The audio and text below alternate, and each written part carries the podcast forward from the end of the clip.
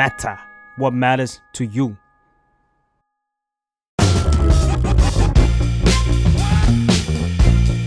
อดัลหรือยัง เรื่องผู้ใหญ่ที่มหาลัยไม่ได้สอน สวัสดีค่ะ ยินดีต้อนรับเข้าสู่รายการอดัลหรือยังกับอิงพานมนนะคะ วันนี้แขกรับเชิญของเราก็คือพี่เทงนัทพงษ์เดือปัญญาวุฒิสวัสดีค่ะ สวัสดีครับคุณนี้สวัสดีทุกสวัสดีทุกท่านอีกรอบครับ ค่ะ วันนี้เราก็ยังมีเรื่องที่ยังอยากได้ข้อมูลต่างๆ แล้วก็เนื้อเรื่องที่คิดว่าคนที่ให้ข้อมูลเราได้มากที่สุดเนี่ยก็คือยังเป็นพี่เท้งเหมือนเดิมนั่นก็คือเรื่องของ AI ค่ะ เราอยากจะรู้ AI เบื้องต้นกันสักหน่อยเพราะว่าตอนนี้ AI มันเป็นเรื่องค่อนข้างใกล้ตัวมาก ๆ หันไปทางไหนก็ยังต้องเจออยู่ดีเนาะก็เลยอยากจะมาทราบกันสักนิดนึง อยากจะให้อัปเดตให้ฟังหน่อยค่ะว่าตอนนี้ AI ล่าสุดอะมันมีความสามารถทะลุไปจนถึงไหนแล้ว แบบเทรนด์มันไปไกลกันแค่ไหนแล้ว ผมว่าไกลมากๆ จนบางทีเราตามไม่ทันนะครับคุณอิงเนาะใช่เอ่อจากแต่ก่อนที่เราคิดว่า AI เป็นแค่ เอ่อ rule base หรือว่าเป็นสิ่งที่มนุษย์สั่งให้ทำใช่เดี๋ยวนี้กลายเป็นว่า เออมันสร้างอะไรขึ้นมาได้ใหม่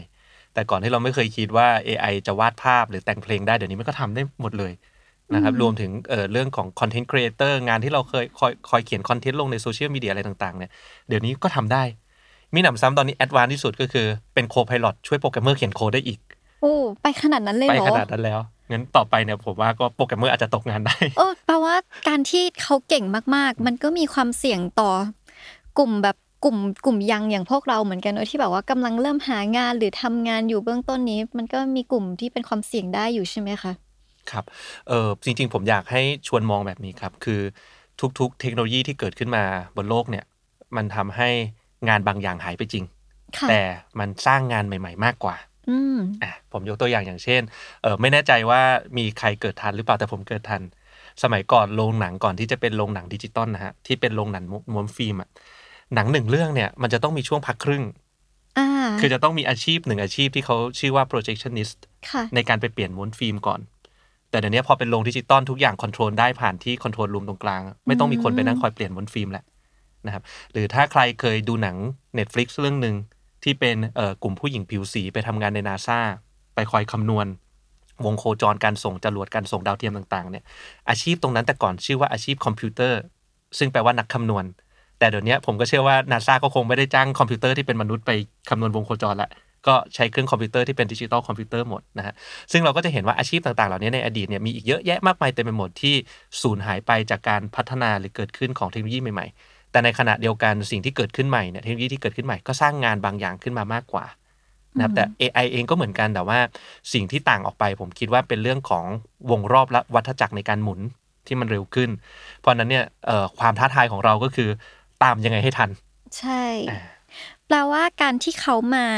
ทำหน้าที่บางอย่างได้แทนหรือทำได้หลายอย่างเนี่ย ไม่ได้สามารถว่าเอ่อเราจะแบบ confirm ว่าเราจะต้องเป็นผู้ตกงานอย่างร้อยเปอร์เซ็นต์เพราะว่าเขาสามารถมาช่วยเหลือ งานให้มันมีระบบความก้าวหน้าไปได้อีกเยอะเหมือนกันเนาะครับน่าสนใจมาก ๆ เลย ทีนี้ อยากจะรู้ว่าเราอะ จะต้องเตรียมตัวยังไงล่ะ แบบที่พี่เท้งบอกเลยว่าเราอะจะปรับตัวหรือว่าเตรียมตัวอยู่กับมันยังไง ให้ให้อยู่ได้แบบเหมือนสันติอยู่กันแบบสมดุล เราก็ได้ทำงานนะเขาก็ได้ช่วยงานให้มันไปได้ไกล ครับ ผมว่าอย่างแรกก่อนต้องเลิกกลัวอืมอ่า หลาย ๆ อย่างที่เป็นกระแสสังคมเนี่ยเป็นเพราะว่าเราเรากลัวสิ่งใหม่ ๆ กลัวการเข้ามาทดแทนงาน กลัวการเข้ามาแย่งชิงผลงานใช่ไหมค่ะครับเอ่อผมว่าพอเราเลิกกลัวเนี่ยแล้วก็เปิดรับแล้วก็ลองใช้ ซึ่งเครื่องไม้เครื่องมือต่างๆ ที่ออกมาในโลกยุคปัจจุบันเนี่ยจริง ๆ ใช้ง่าย ไม่ต้องใช้ skill ของคนที่เป็นโปรแกรมเมอร์หรือเป็น coder เลยอืมเป็น user ทั่วไปอย่างเช่น ตัวอย่างที่จับต้องได้มากที่สุดคือ Chat GPT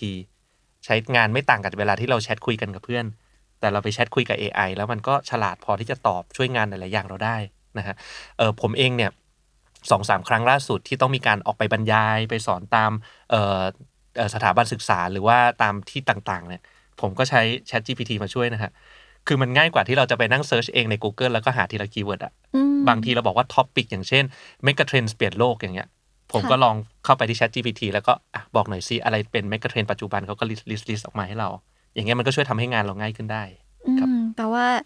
มันสามารถเป็นผู้ช่วยเราได้เหมือนกัน ไม่ได้ทำให้เราแบบว่าเสียหน้าที่งานไปซะทีเดียวเลยเนาะอืมอืมจริง ทีนี้ในยุคที่แบบมันเก่งขึ้นเรื่อยๆ AI มันเก่งขึ้นเรื่อยๆไปเป็นถึงขนาดที่บอกเลยว่าเป็นผู้ช่วยเป็นคนช่วยคิดเราเป็นเบื้องหลังเราได้ แล้วทีนี้ทักษะอะไรบ้างที่เราควรจะต้องพัฒนาเพื่อให้เราแบบก้าวนำ AI ไปเรื่อยๆ เหมือนกัน ครับ ผมว่าณเอ่อ สถานะทั้งปัจจุบันณตอนนี้ค่ะนะครับแต่ในอนาคตยังไม่แน่นอนเนาะเดี๋ยวอาจจะชวนคุณอิงชวนเอ่อชวนคุยกันต่อนะฮะณตอนเนี้ย AI เนี่ยทำหน้าที่แทนมนุษย์ในในส่วนของการที่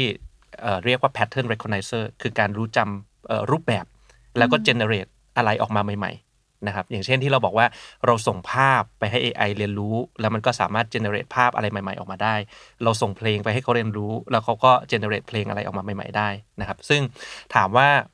โอ สมองของมนุษย์องค์ประกอบของมนุษย์เนี่ยสิ่งที่ทำให้เราสามารถฉลาดกว่าสัตว์อื่น ๆ ก็คือเรามีสมองที่สามารถรู้จำรูปแบบแบบนี้ได้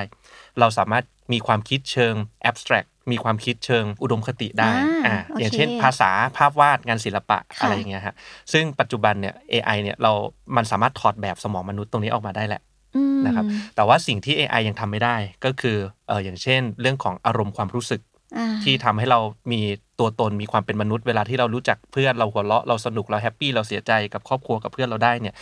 เออทุกวันนี้ AI ยังไปไม่ถึงจุดนั้นอืมนะครับเพราะฉะนั้นเนี่ยในระบบกฎหมายของเราเอง หรือว่าสิ่งที่เรามอง AI ทุกวันนี้ก็ยังคงเป็นเครื่องมือแต่ AI ยังไม่มีตัวตน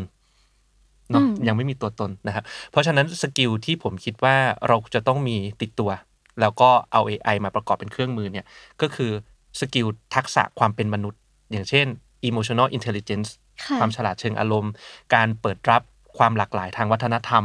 อ่าทุกวันนี้เราบอกว่าเราเป็นพลเมืองโลกใช่ไหมเราอย่าเอาเรื่องของหลักกรอบคิดศาสนาไปครอบเหนือหลักความเป็นมนุษย์ เปิดรับความหลากหลายนะครับ แล้วก็เอาเครื่องไม้เครื่องมือใหม่ๆต่าง ๆ เหล่านี้ไปทำให้เป็นประโยชน์ต่อต่อเพื่อนมนุษย์ทุกคนน่ะมากขึ้นนะครับอืมอันเนี้ยก็เป็นคิดว่าเป็นเป็นทักษะที่ AI ยังไม่สามารถเข้ามาแทนที่ได้ เช่น งานบริการ อ่าอ่าใช่ใช่ถ้าเราลองไปดูเรื่องของผลการศึกษาอะไรหลาย ๆ อย่างอะฮะทุกวันเนี้ยมันมีความเสี่ยงของงานหลาย ๆ อย่างที่ AI เข้ามาทดแทนมนุษย์ได้ในช่วง 10 ปีข้างหน้าเนี้แน่นอน ที่มีความเสี่ยงมาก ๆ อย่างเช่น taxi driver เพราะว่าอนาคตเราจะมีรถที่ขับได้ ต่อไปกด Grab เรียกรถไม่ต้องมีคนขับแล้วเดี๋ยว AI ขับมารับเป็นเซฟ driving car หรือเรื่องของเภสัชกรใช่ไหมครับอืมเภสัชกรเขาก็จ่ายตามจะจะจะจ่ายยาตามใบสั่งยา ไอ้แบบเนี้ยมันก็สามารถเอา AI หรือว่าเอาเครื่องมือมาทำแทนมนุษย์ได้หมดแหละ ที่ผมคิดว่าน่าตกใจมากที่สุดก็คืออายุรแพทย์นะครับ หรือว่า diagnosis doctor เนี่ยก็คือปกติในเวลาเอ่อแพทย์เขาซักประวัติ เพื่อวินิจฉัยว่าเป็นโรคไหนก่อนที่จะส่งเราไปที่แผนกอื่น ๆ ในโรงพยาบาลต่อเนี่ยเออปกติเขาก็จะมีคล้าย ๆ ว่าเป็นเอ่อเป็น guideline เนาะว่าถ้ามีอาการแบบเนี้ยมันบ่งบอกถึงโรคอะไร นะครับทุกวันนี้มีการพัฒนา AI ขึ้นมาที่พูดง่ายคือสามารถวินิจฉัย หรือช่วยแพทย์วินิจฉัยได้แม่นยำมากขึ้น แล้วในอนาคตเนี่ยถ้ามันมีเซ็นเซอร์ที่วัดไวท์เท s ไซเราอย่างเช่น พวกพวกนาฬิกาาหรืออะไรที่อยู่ติดกับตัวเราเลย แล้วมอนิเตอร์เรา 24 ชั่วโมงอะ่ะสามารถ access เข้าถึงข้อมูลได้มากกว่าการที่แพทย์ซักถาม อย่างเงี้ยผมว่าต่อไปเนี่ยบางทีการวินิจฉัยโรคเนี่ยอาจจะใช้เครื่องมือเครื่องไม้เครื่องมืออย่าง AI เข้ามาวินิจฉัยได้มีความแม่นยำมากขึ้นอืม นะครับ ซึ่งอาชีพต่างๆ เหล่านี้ที่เป็นลักษณะเอ่อเป็น rule base นะครับไม่ต้องใช้แบบเอ่อความสัมพันธ์เชิงอารมณ์ ไม่ใช่งานบริการเนี่ย มีความเสี่ยงเป็นอย่างยิ่งที่อาจจะถูก AI ทดแทนในอนาคตอืมนะครับ แต่ว่า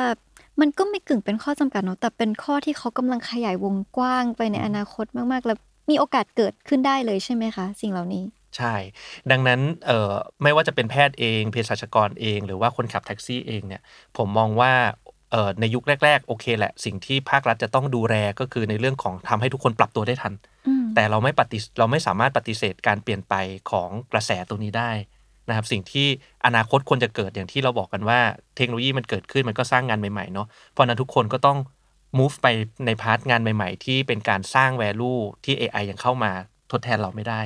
อย่างเช่นงานบริการอะไรต่างๆ เหล่านี้ นะครับอ๋อนึกออกนึกออกเลย ทีนี้มันดูเหมือนแบบว่า เขาเรียกว่าอะไร เราอะรู้สึกว่า AI อะสามารถช่วยเราได้เยอะทั้งในปัจจุบันและในอนาคตอีกอะ รู้สึกว่าเขาเป็นที่พึ่งพิงมาก ๆ เลย ดูแบบอนาคตเขาจะช่วยอะไรได้อีกเยอะมาก ทำยังไงให้เราใช้ชีวิตอยู่กับ AI แบบที่เราไม่หวังพึ่ง หรือว่าถูก AI ครอบงำมากจนเกินไป ครับเอิ่มผมว่าสิ่งที่น่ากลัวอย่างหนึ่งเมื่อกี้ที่คุณอิงถาม แล้วผมเพิ่งได้ประเด็นหนึ่งพูดขึ้นมาในหัวครับ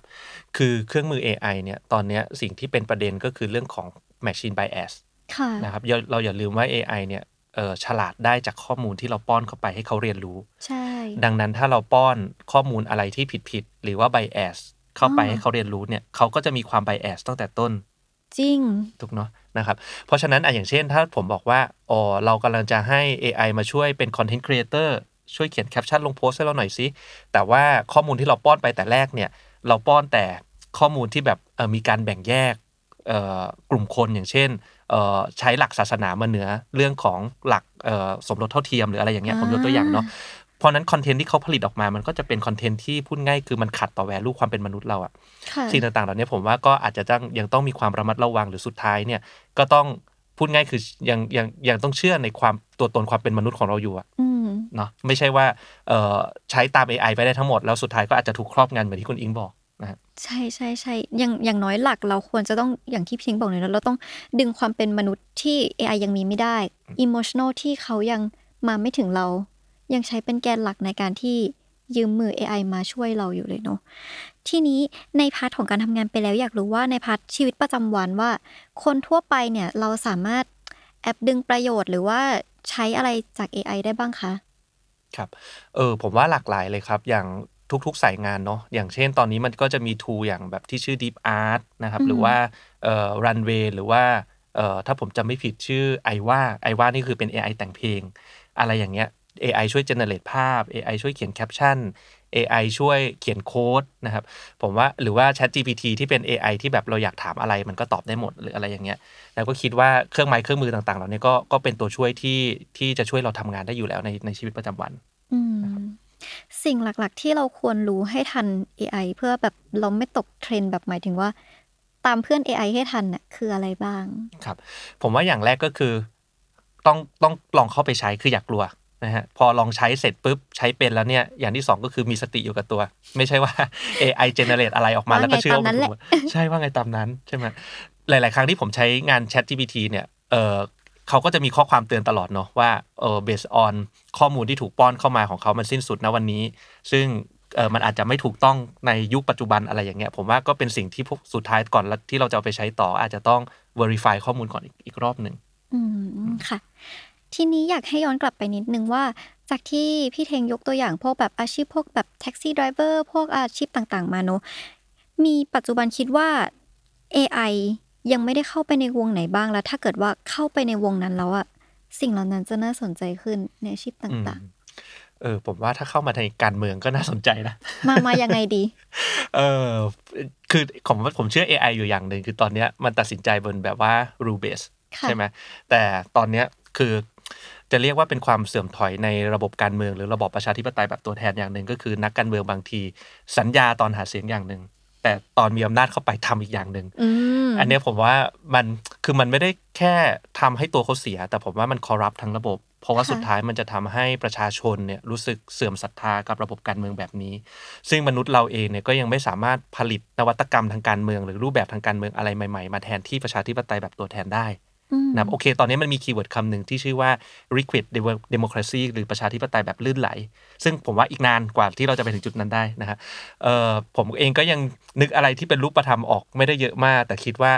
อะไรที่อยากให้เป็นการตัดสินใจอย่างตรงไปตรงมานะครับ based on ข้อมูลเนาะอย่าไปเอาเรื่องผลประโยชน์ทับซ้อนของตัวเองมาตัดสินใจเนี่ยแล้วก็พูดอย่างทำอย่างเนี่ยผมว่าก็น่าสนใจที่จะเอา AI เข้ามาช่วยงานได้นะครับอืม ที่นี้การนำ AI ไปใช้เนี่ยอาจจะเป็นทั้งในทางการเมืองหรือว่าในทางอื่นๆ ทั่ว ๆ ไปเนี่ยข้อควรระวังในการนำมันไปใช้เนี่ยมันมีความเสี่ยงอะไรที่นำไปใช้แล้วมันดู อาจจะอันตรายหรืออาจจะไม่เหมาะสมบ้างไหมคะผมว่าที่เมียนเป็นตัวอย่างที่จับต้องได้มากที่สุดนะตอนนี้ที่ผมเคยเห็นนะครับ ก็คือในประเทศสหรัฐอเมริกาเนี่ยเขามีการนำ AI ไปช่วยศาลในการตัดสินใจว่าคุณจะปล่อยตัวชั่วคราวให้กับผู้ต้องหาหรือเปล่า นะครับคือณตอนนี้ประเทศสหรัฐอเมริกาเนี่ยมีปัญหาหนึ่งก็คือในเรื่องของนักโทษล้นคุกนะครับ แล้วก็เขาก็พยายามที่จะมีแนวโน้มว่าอะงั้นศาลเนี่ยมีหน้าที่ในการใช้ดุลพินิษว่าจะปล่อยตัวชั่วคราวผู้กระทำความผิดหรือไม่หรือเปล่าคือพูดง่ายคือไม่ต้องเอาเขาไปขังคุกอะให้เขาไปอยู่ข้างนอก แต่ว่ามีเงื่อนไขบางอย่างว่าคุณอย่าทำผิดซ้ำนะ ถ้าคุณทำผิดซ้ำเดี๋ยวคุณจะต้องกลับเข้ามาอยู่ในคุกนะนะครับการใช้ดุลพินิษอะไรต่างๆ เหล่านี้เขาก็พยายามพัฒนาเครื่องไม้เครื่องมืออย่าง AI เข้ามาให้ศาลเนี่ย ช่วยประกอบการตัดสินใจ ว่าผู้กระทำความผิดคนนั้นนะ่ะมีความเสี่ยงเท่าไหร่ ที่คุณจะทำความผิดซ้ำหรือเปล่า ซึ่งปัญหาที่น่ากลัวก็คือ มันมีผลการศึกษาออกมาบอกว่า tool ตัวนี้มัน machine bias ไปยังกลุ่มคนผิวสีดำสาเหตุก็คือเกิดมาจากที่ว่าชุดข้อมูลที่ส่งเข้าไปให้ AI เรียนรู้เนี่ยเป็นชุดข้อมูลที่พูดง่ายคืออาจจะเบสออนนักโทษที่อยู่ในเรือนจำปัจจุบัน หรือว่าเบสออนจำนวนคนที่กระทำความผิด นะครับอืมในสหรัฐอเมริค่ะกา ซึ่งบางทีหลาย ๆ ครั้งที่เราเคยเห็นประเด็นในสหรัฐอเมริกาเนี่ยมันก็ไม่ได้แปลว่าคนผิวสีเนี่ยจะเอ่อเป็นเป็นอาชญากรมากกว่าคนผิวขาวนะแต่บางทีมันเกิดจากการที่บิดเบี้ยวของระบบยุติธรรมอย่างเช่น ในเรื่องของที่แบบตำรวจคนผิวขาวไปกดไปกดขี่หรือไปตรวจคนผิวสีมากกว่าอืมไปเลือกปฏิบัตินะฮะพอมันเกิดเหตุการณ์แบบนี้ขึ้นชุดข้อมูลที่คุณป้อนเข้ามามันก็เลยไบแอสเพราะว่าชุดข้อมูลเหล่านั้นเนี่ยมันดันไปฟ้องว่าคนผิวสีมีจำนวนมากกว่าในการก่ออาชญากรรมหรืออะไรอย่างเงี้ยฮะซึ่งบางทีเนี่ย ตัวข้อมูลเนี่ยเออมันอยู่ที่การตีความใช่ไหมครับ เราอย่าไปเชื่อข้อมูลเสมอไปเหมือนเวลาที่นักการเมืองเอาข้อมูลสถิติบางอย่างมาเล่า บางทีเขาก็จะเล่าตามเอ่อตามตามอันเจนดาของเขา เพราะนั้นอย่าให้ข้อมูลเป็นเจ้านายเรา เราเนี่ยแหละต้องเป็นเจ้านายข้อมูล ทีนี้ไปถึงข้อจำกัดที่เมื่อกี้เราพูดถึงกันแล้ว ในวงของศิลปะดนตรีมันมีด้วยไหมคะ เพราะว่าอย่างที่พี่เทงบอกเนอะมันมีพวก AI ที่ทำเพลงว่าศิลปะแล้วอย่างเงี้ย เขายังมีข้อจำกัดอะไรในการใช้ไหมหรือว่าก็เสรีไปแล้ว อืมในเรื่องของการสร้างสรรค์ผลงานครับ ผมคิดว่า AI เนี่ยเป็นเครื่องไม้เครื่องมือหนึ่งไม่ต่างกับผู้กันในการวาดภาพ หรือว่าเครื่องดนตรีในการผลิตชิ้นงานเพลงต่างๆนะครับค่ะเอ่อในส่วนของลิขสิทธิ์เองเนี่ยผมว่าก็เข้าใจเอ่อคนคนทุกส่วนที่อยู่ในอุตสาหกรรมนี้ นะครับ แต่อยากให้ชวนคิดอย่างหนึ่ง ผมเชื่อว่าศิลปินทุกคนบนโลกใบเนี้ยนะครับไม่ได้มีใครที่เกิดมาแล้วสามารถผลิตผลงานตัวเองได้ร้อยเปอร์เซ็นต์ทุกคนต้องถูกอินสปายต้องถูกอิ f ฟ u e n c e จากผลงานของศิลปินคนก่อนอืมๆไปดูภาพของคนก่อนไปฟังเพลงของศิลปินคนก่อนมาก่อนที่จะแต่งหรือว่าสร้างสรรค์ผลงานของตัวเองได้นะครับ ตัว AI เองก็เช่นเดียวกัน เขาก็ไปเรียนรู้มาจากผลงานของคนก่อนๆแล้วเขาก็มาสร้างสรรค์ผลงานบางส่วนที่เขาต่อยอดขึ้นมาได้ใหม่นะครับ เพราะนั้นกลับไปที่โจทย์แรกที่เราคุยกันว่าเออเราอย่ากกลัวว่า AI จะมาแย่งงานจะมาแย่งผลงานเราหรือเปล่าเออถ้าเราเอา AI มาใช้เป็นเครื่องไม้เครื่องมือในการผลิตชิ้นงานได้มากขึ้นเนี่ยผมว่ามองในอีกมุมหนึ่งก็อาจจะเป็นการเพิ่ม productivity ของศิลปินก็ได้ และผมก็เชื่อว่าอย่างที่เราคุยกันว่า ตอนนี้ AI เนี่ยยังไม่มีตัวตน มันมีแค่ความคิดสร้างสรรค์ มันมีแค่การรู้จำรูปแบบ นะครับแต่ว่ายังไม่มีตัวตนแบบมนุษย์ ผมเชื่อว่าสิ่งสำคัญที่สุดของการเป็นศิลปินก็คือตัวตนของเขา ทุกภาพวาดทุกผลงานการแต่งเพลงมันมีสตอรี่มันมีความเป็นตัวตนของชีวิตเขาอยู่ในนั้น แล้วเวลาที่เรา follow ศิลปินคนใดคนหนึ่ง หรือเราไปดู stage performance ดูการแสดงผลงานบนเวที ดูการเล่นดนตรีบนเวทีเนี่ยเราไปดูที่ตัวตนเขาอืมมากกว่าแค่เพลงอย่างเดียวนะครับเพราะฉะนั้นณตอนนี้ผมก็คิดว่าถ้าอาจจะตอบเอ่อแทนศิลปินบางของบางคนที่อาจจะมีความกังวลในเรื่องเนี้ยผมว่า ลองเลยฮะ ลองเอามาใช้แล้วก็ผลิตสร้างสรรค์ผลงานของเรา คุณค่าของผลงานเรามันอยู่ที่ตัวตนเราเท่านั้นเลย แล้วถ้าในอีกมุมหนึ่งของลิขสิทธิ์เหมือนที่บอกเมื่อกี้ค่ะ อย่างกฎหมายลิขสิทธิ์ที่แบบเป็นของ AI ใช้ในปัจจุบันเนี้ยมันมันเป็นไปถึงไหนแล้วเหรอคะครับเออจริงๆณตอนนี้ผมว่าก็มีข้อถกเถียงกันอยู่ แล้วก็อาจจะยังไม่ได้มีกฎหมายที่ออกมาเป็นรูปธรรมว่าตกลงจะถูกหรือผิดนะอืมที่เอา AI เข้าไปเรียนรู้ แล้วก็เอามาสร้างผลงานใหม่ๆนะครับค่ะแต่สิ่งที่ผมคิดว่าเราจะต้อง shift ออกจากประเด็นว่า AI ตกลงมาลอกหรือไม่ลอกผลงานเราเนี่ย ผมคิดว่าควรจะ shift ไปที่ประเด็นว่าเออเป็นการกีดกันทางการค้าหรือเปล่านะครับพูดง่ายคือตอนนี้คนที่เป็นเจ้าของเทคโนโลยี AI เนี่ยจะเป็นบริษัทเทคโนโลยีขนาดใหญ่ ที่เขามีทั้งข้อมูล มีทั้งโปรแกรมเมอร์เยอะๆ มาคอยพัฒนา AI ใช่ไหมครับ ในขณะที่คนตัวเล็กตัวน้อย คนประกอบอาชีพ taxi driver หรือศิลปินเนี่ยเราไม่มีเครื่องไม้เครื่องมือไม่มีข้อมูลแบบนั้นนะครับอืมมันจะต้องมีการออกแบบเอ่อ กติกาของสังคมหรือกฎหมายที่บอกว่า ในเมื่อเรานิยามว่า AI คือเทคโนโลยีสำหรับมนุษย์ทุกคนเนี่ยเราไม่ควรให้เฉพาะบริษัทเทคโนโลยีขนาดใหญ่ที่ใช้ประโยชน์จาก AI ได้เท่านั้น ถ้าเป็นแบบนั้นเมื่อไหร่ เท่ากับว่าเขากำลังจะมีความได้เปรียบหรือใช้ความได้เปรียบตรงนั้น ในการเอาเปรียบคนอื่นนะครับ ผมยกตัวอย่างอย่างเช่น ตอนนี้ถ้าเรากังวลว่าเรื่องของการแต่งเพลงเนี่ย เออถ้าเรากังวลว่ากลัวว่าอนาคต Google หรือ Microsoft ที่เป็นเจ้าของ AI เนี่ยจะมาเปิดค่ายเพลงเอง โดยไปเรียนรู้เพลงจากบริจากบริษัทค่ายเพลงที่อื่น แล้วก็เปิดบริษัทค่ายเพลงเองเลยเนี่ยผมคิดว่ามันควรจะมีกฎหมายป้องกันในแง่ที่ว่าคล้ายๆ กฎหมาย antitrust นะครับคือกฎหมายป้องกันการผูกขาดทางการค้าอืมค่ะ Microsoft Facebook คุณจะทำค่ายเพลงก็ได้นะ แต่คุณต้องแยกบริษัทออกมา คุณควบรวมไม่ได้คำว่าแยกบริษัทหมายถึงว่า Microsoft กับ Google ปกติก็ขาย AI ไป แต่คุณจะมีบริษัทลูกเป็นค่ายเพลง ที่ค่ายเพลงคุณมาใช้ tool หรือ AI ของคุณก็ได้นะ อันนี้ถูกต้องในขณะเดียวกันเอ่อ Microsoft หรือ Google ที่ขาย AI เนี่ยคุณก็ต้องขายให้บริษัทค่ายเพลงคนอื่นใช้ทูเดียวกับคุณได้ ในราคาที่เป็นธรรมเท่าเทียมไม่ใช่ว่าคุณขายให้บริษัทตัวคุณเองถูกกว่าบริษัทอื่นมอันนี้มันเป็นเรื่องของการกีดกันแข่งขันทางการค้าทั้งนั้นเลยนะฮะเพราะฉะนั้นผมก็เลยพยายามที่จะชี้ประเด็นหรือว่าชี้ประเด็นออกในแง่ที่ว่ามันคือเครื่องมือ อย่าไปมองว่ามันมาแย่งงานเราหรือเปล่ามันถูกหรือผิดลิขสิทธิ์เพราะว่าศิลปินทุกคนก็เรียนรู้หรือถูกอิ f ฟ u e n c e มาจากผลงานคนอื่น แต่เรื่องนี้ผมว่าประเด็นสำคัญมันอยู่ที่ความเป็นธรรมทางการค้า และการเข้าถึงอาชีพการสร้างสรรค์ผลงานมากกว่าเมื่อกี้พูดถึงเรื่องวงการต่างๆเนอะทีนี้อยากรู้ว่า นอกจากเรื่องการกีดกันแล้วเนี่ยเรามีอะไรที่สามารถจะช่วย protect หรือว่า support ในฝั่งของนักวาดเอ่อศิลปิน หรือว่า creator ได้บ้าง ครับ จริง ๆ ตอนนี้อีกหนึ่งเทคโนโลยี ที่มาพร้อมๆกับ AI นะครับแล้วก็สามารถเข้ามาคุ้มครองเรื่องของตัวลิขสิทธิ์หรือผลงานของศิลปินได้ก็คือในเรื่องของบล็อกเชนนะครับอืมค่ะเอ่อ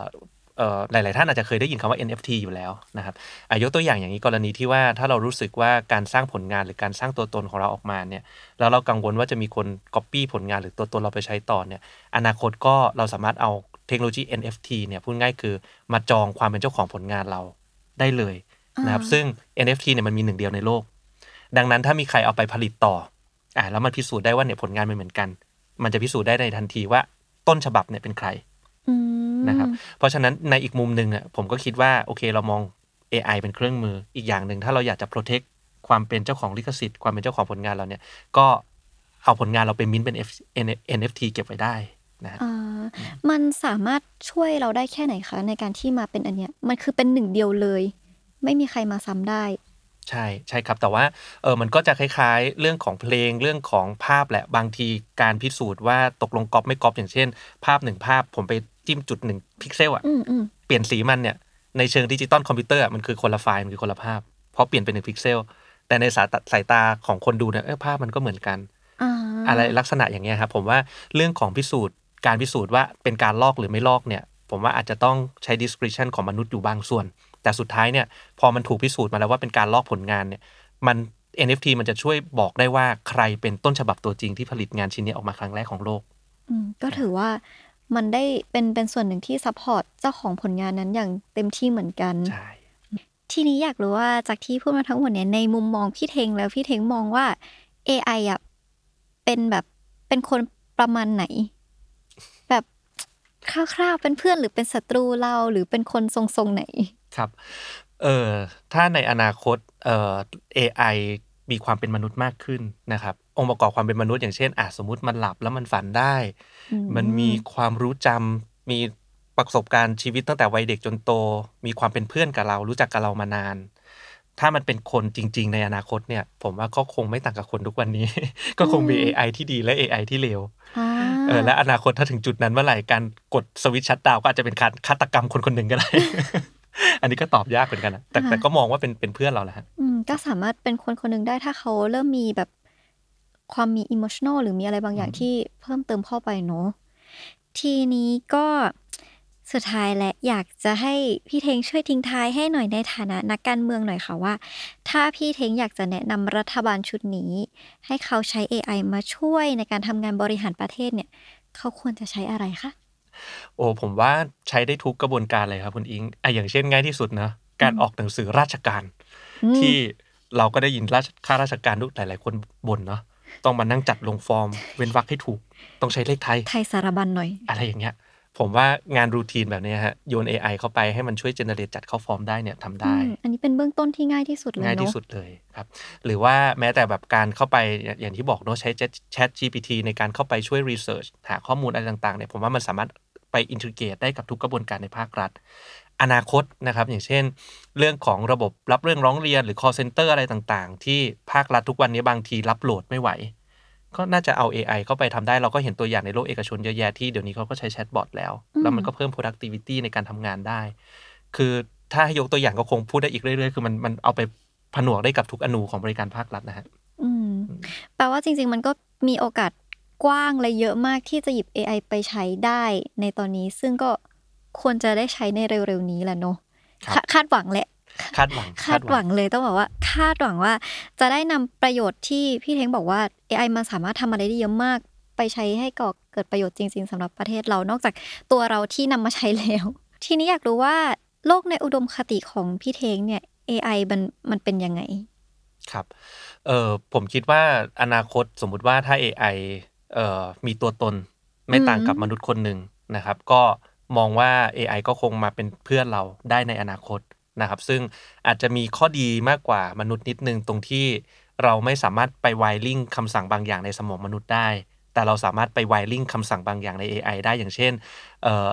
เราไม่อยากให้ AI ทำพฤติกรรมอะไรไม่ดีบางอย่าง เราก็สะอาจจะสามารถไป hard code สั่งมันในนั้นได้บางส่วนนะฮะเพราะฉะนั้นเนี่ยผมมองว่าในระยะไกลๆเลยเนี่ย AI มีความเป็นมนุษย์มากขึ้น เป็นเพื่อนที่ดีกับมนุษย์มากขึ้นนะครับอาจจะไปไกลถึงแบบในหนังไซไฟก็ได้ที่แบบอนาคตเราแบบว่าอยู่ในโลกแบบว่าเออโลกเสมือนเนาะโลกเมตาเวิร์สเนาะซึ่งในนั้นก็อืมเออก็มี AI อยู่ในนั้นด้วยนะก็ก็อาจจะมีความเป็นไปได้แต่อาจจะไกลอยู่นะฮะแต่ก็ก็มีโอกาสนะ เพราะว่าตอนนี้ AI ก้าวหน้าแบบ ควบเร็วมากๆๆๆๆๆแล้วอะโอกาสอีกนิดเขาก็อาจจะมาเดินอยู่ข้างๆเราก็ได้ก็ไม่แน่ จริงครับ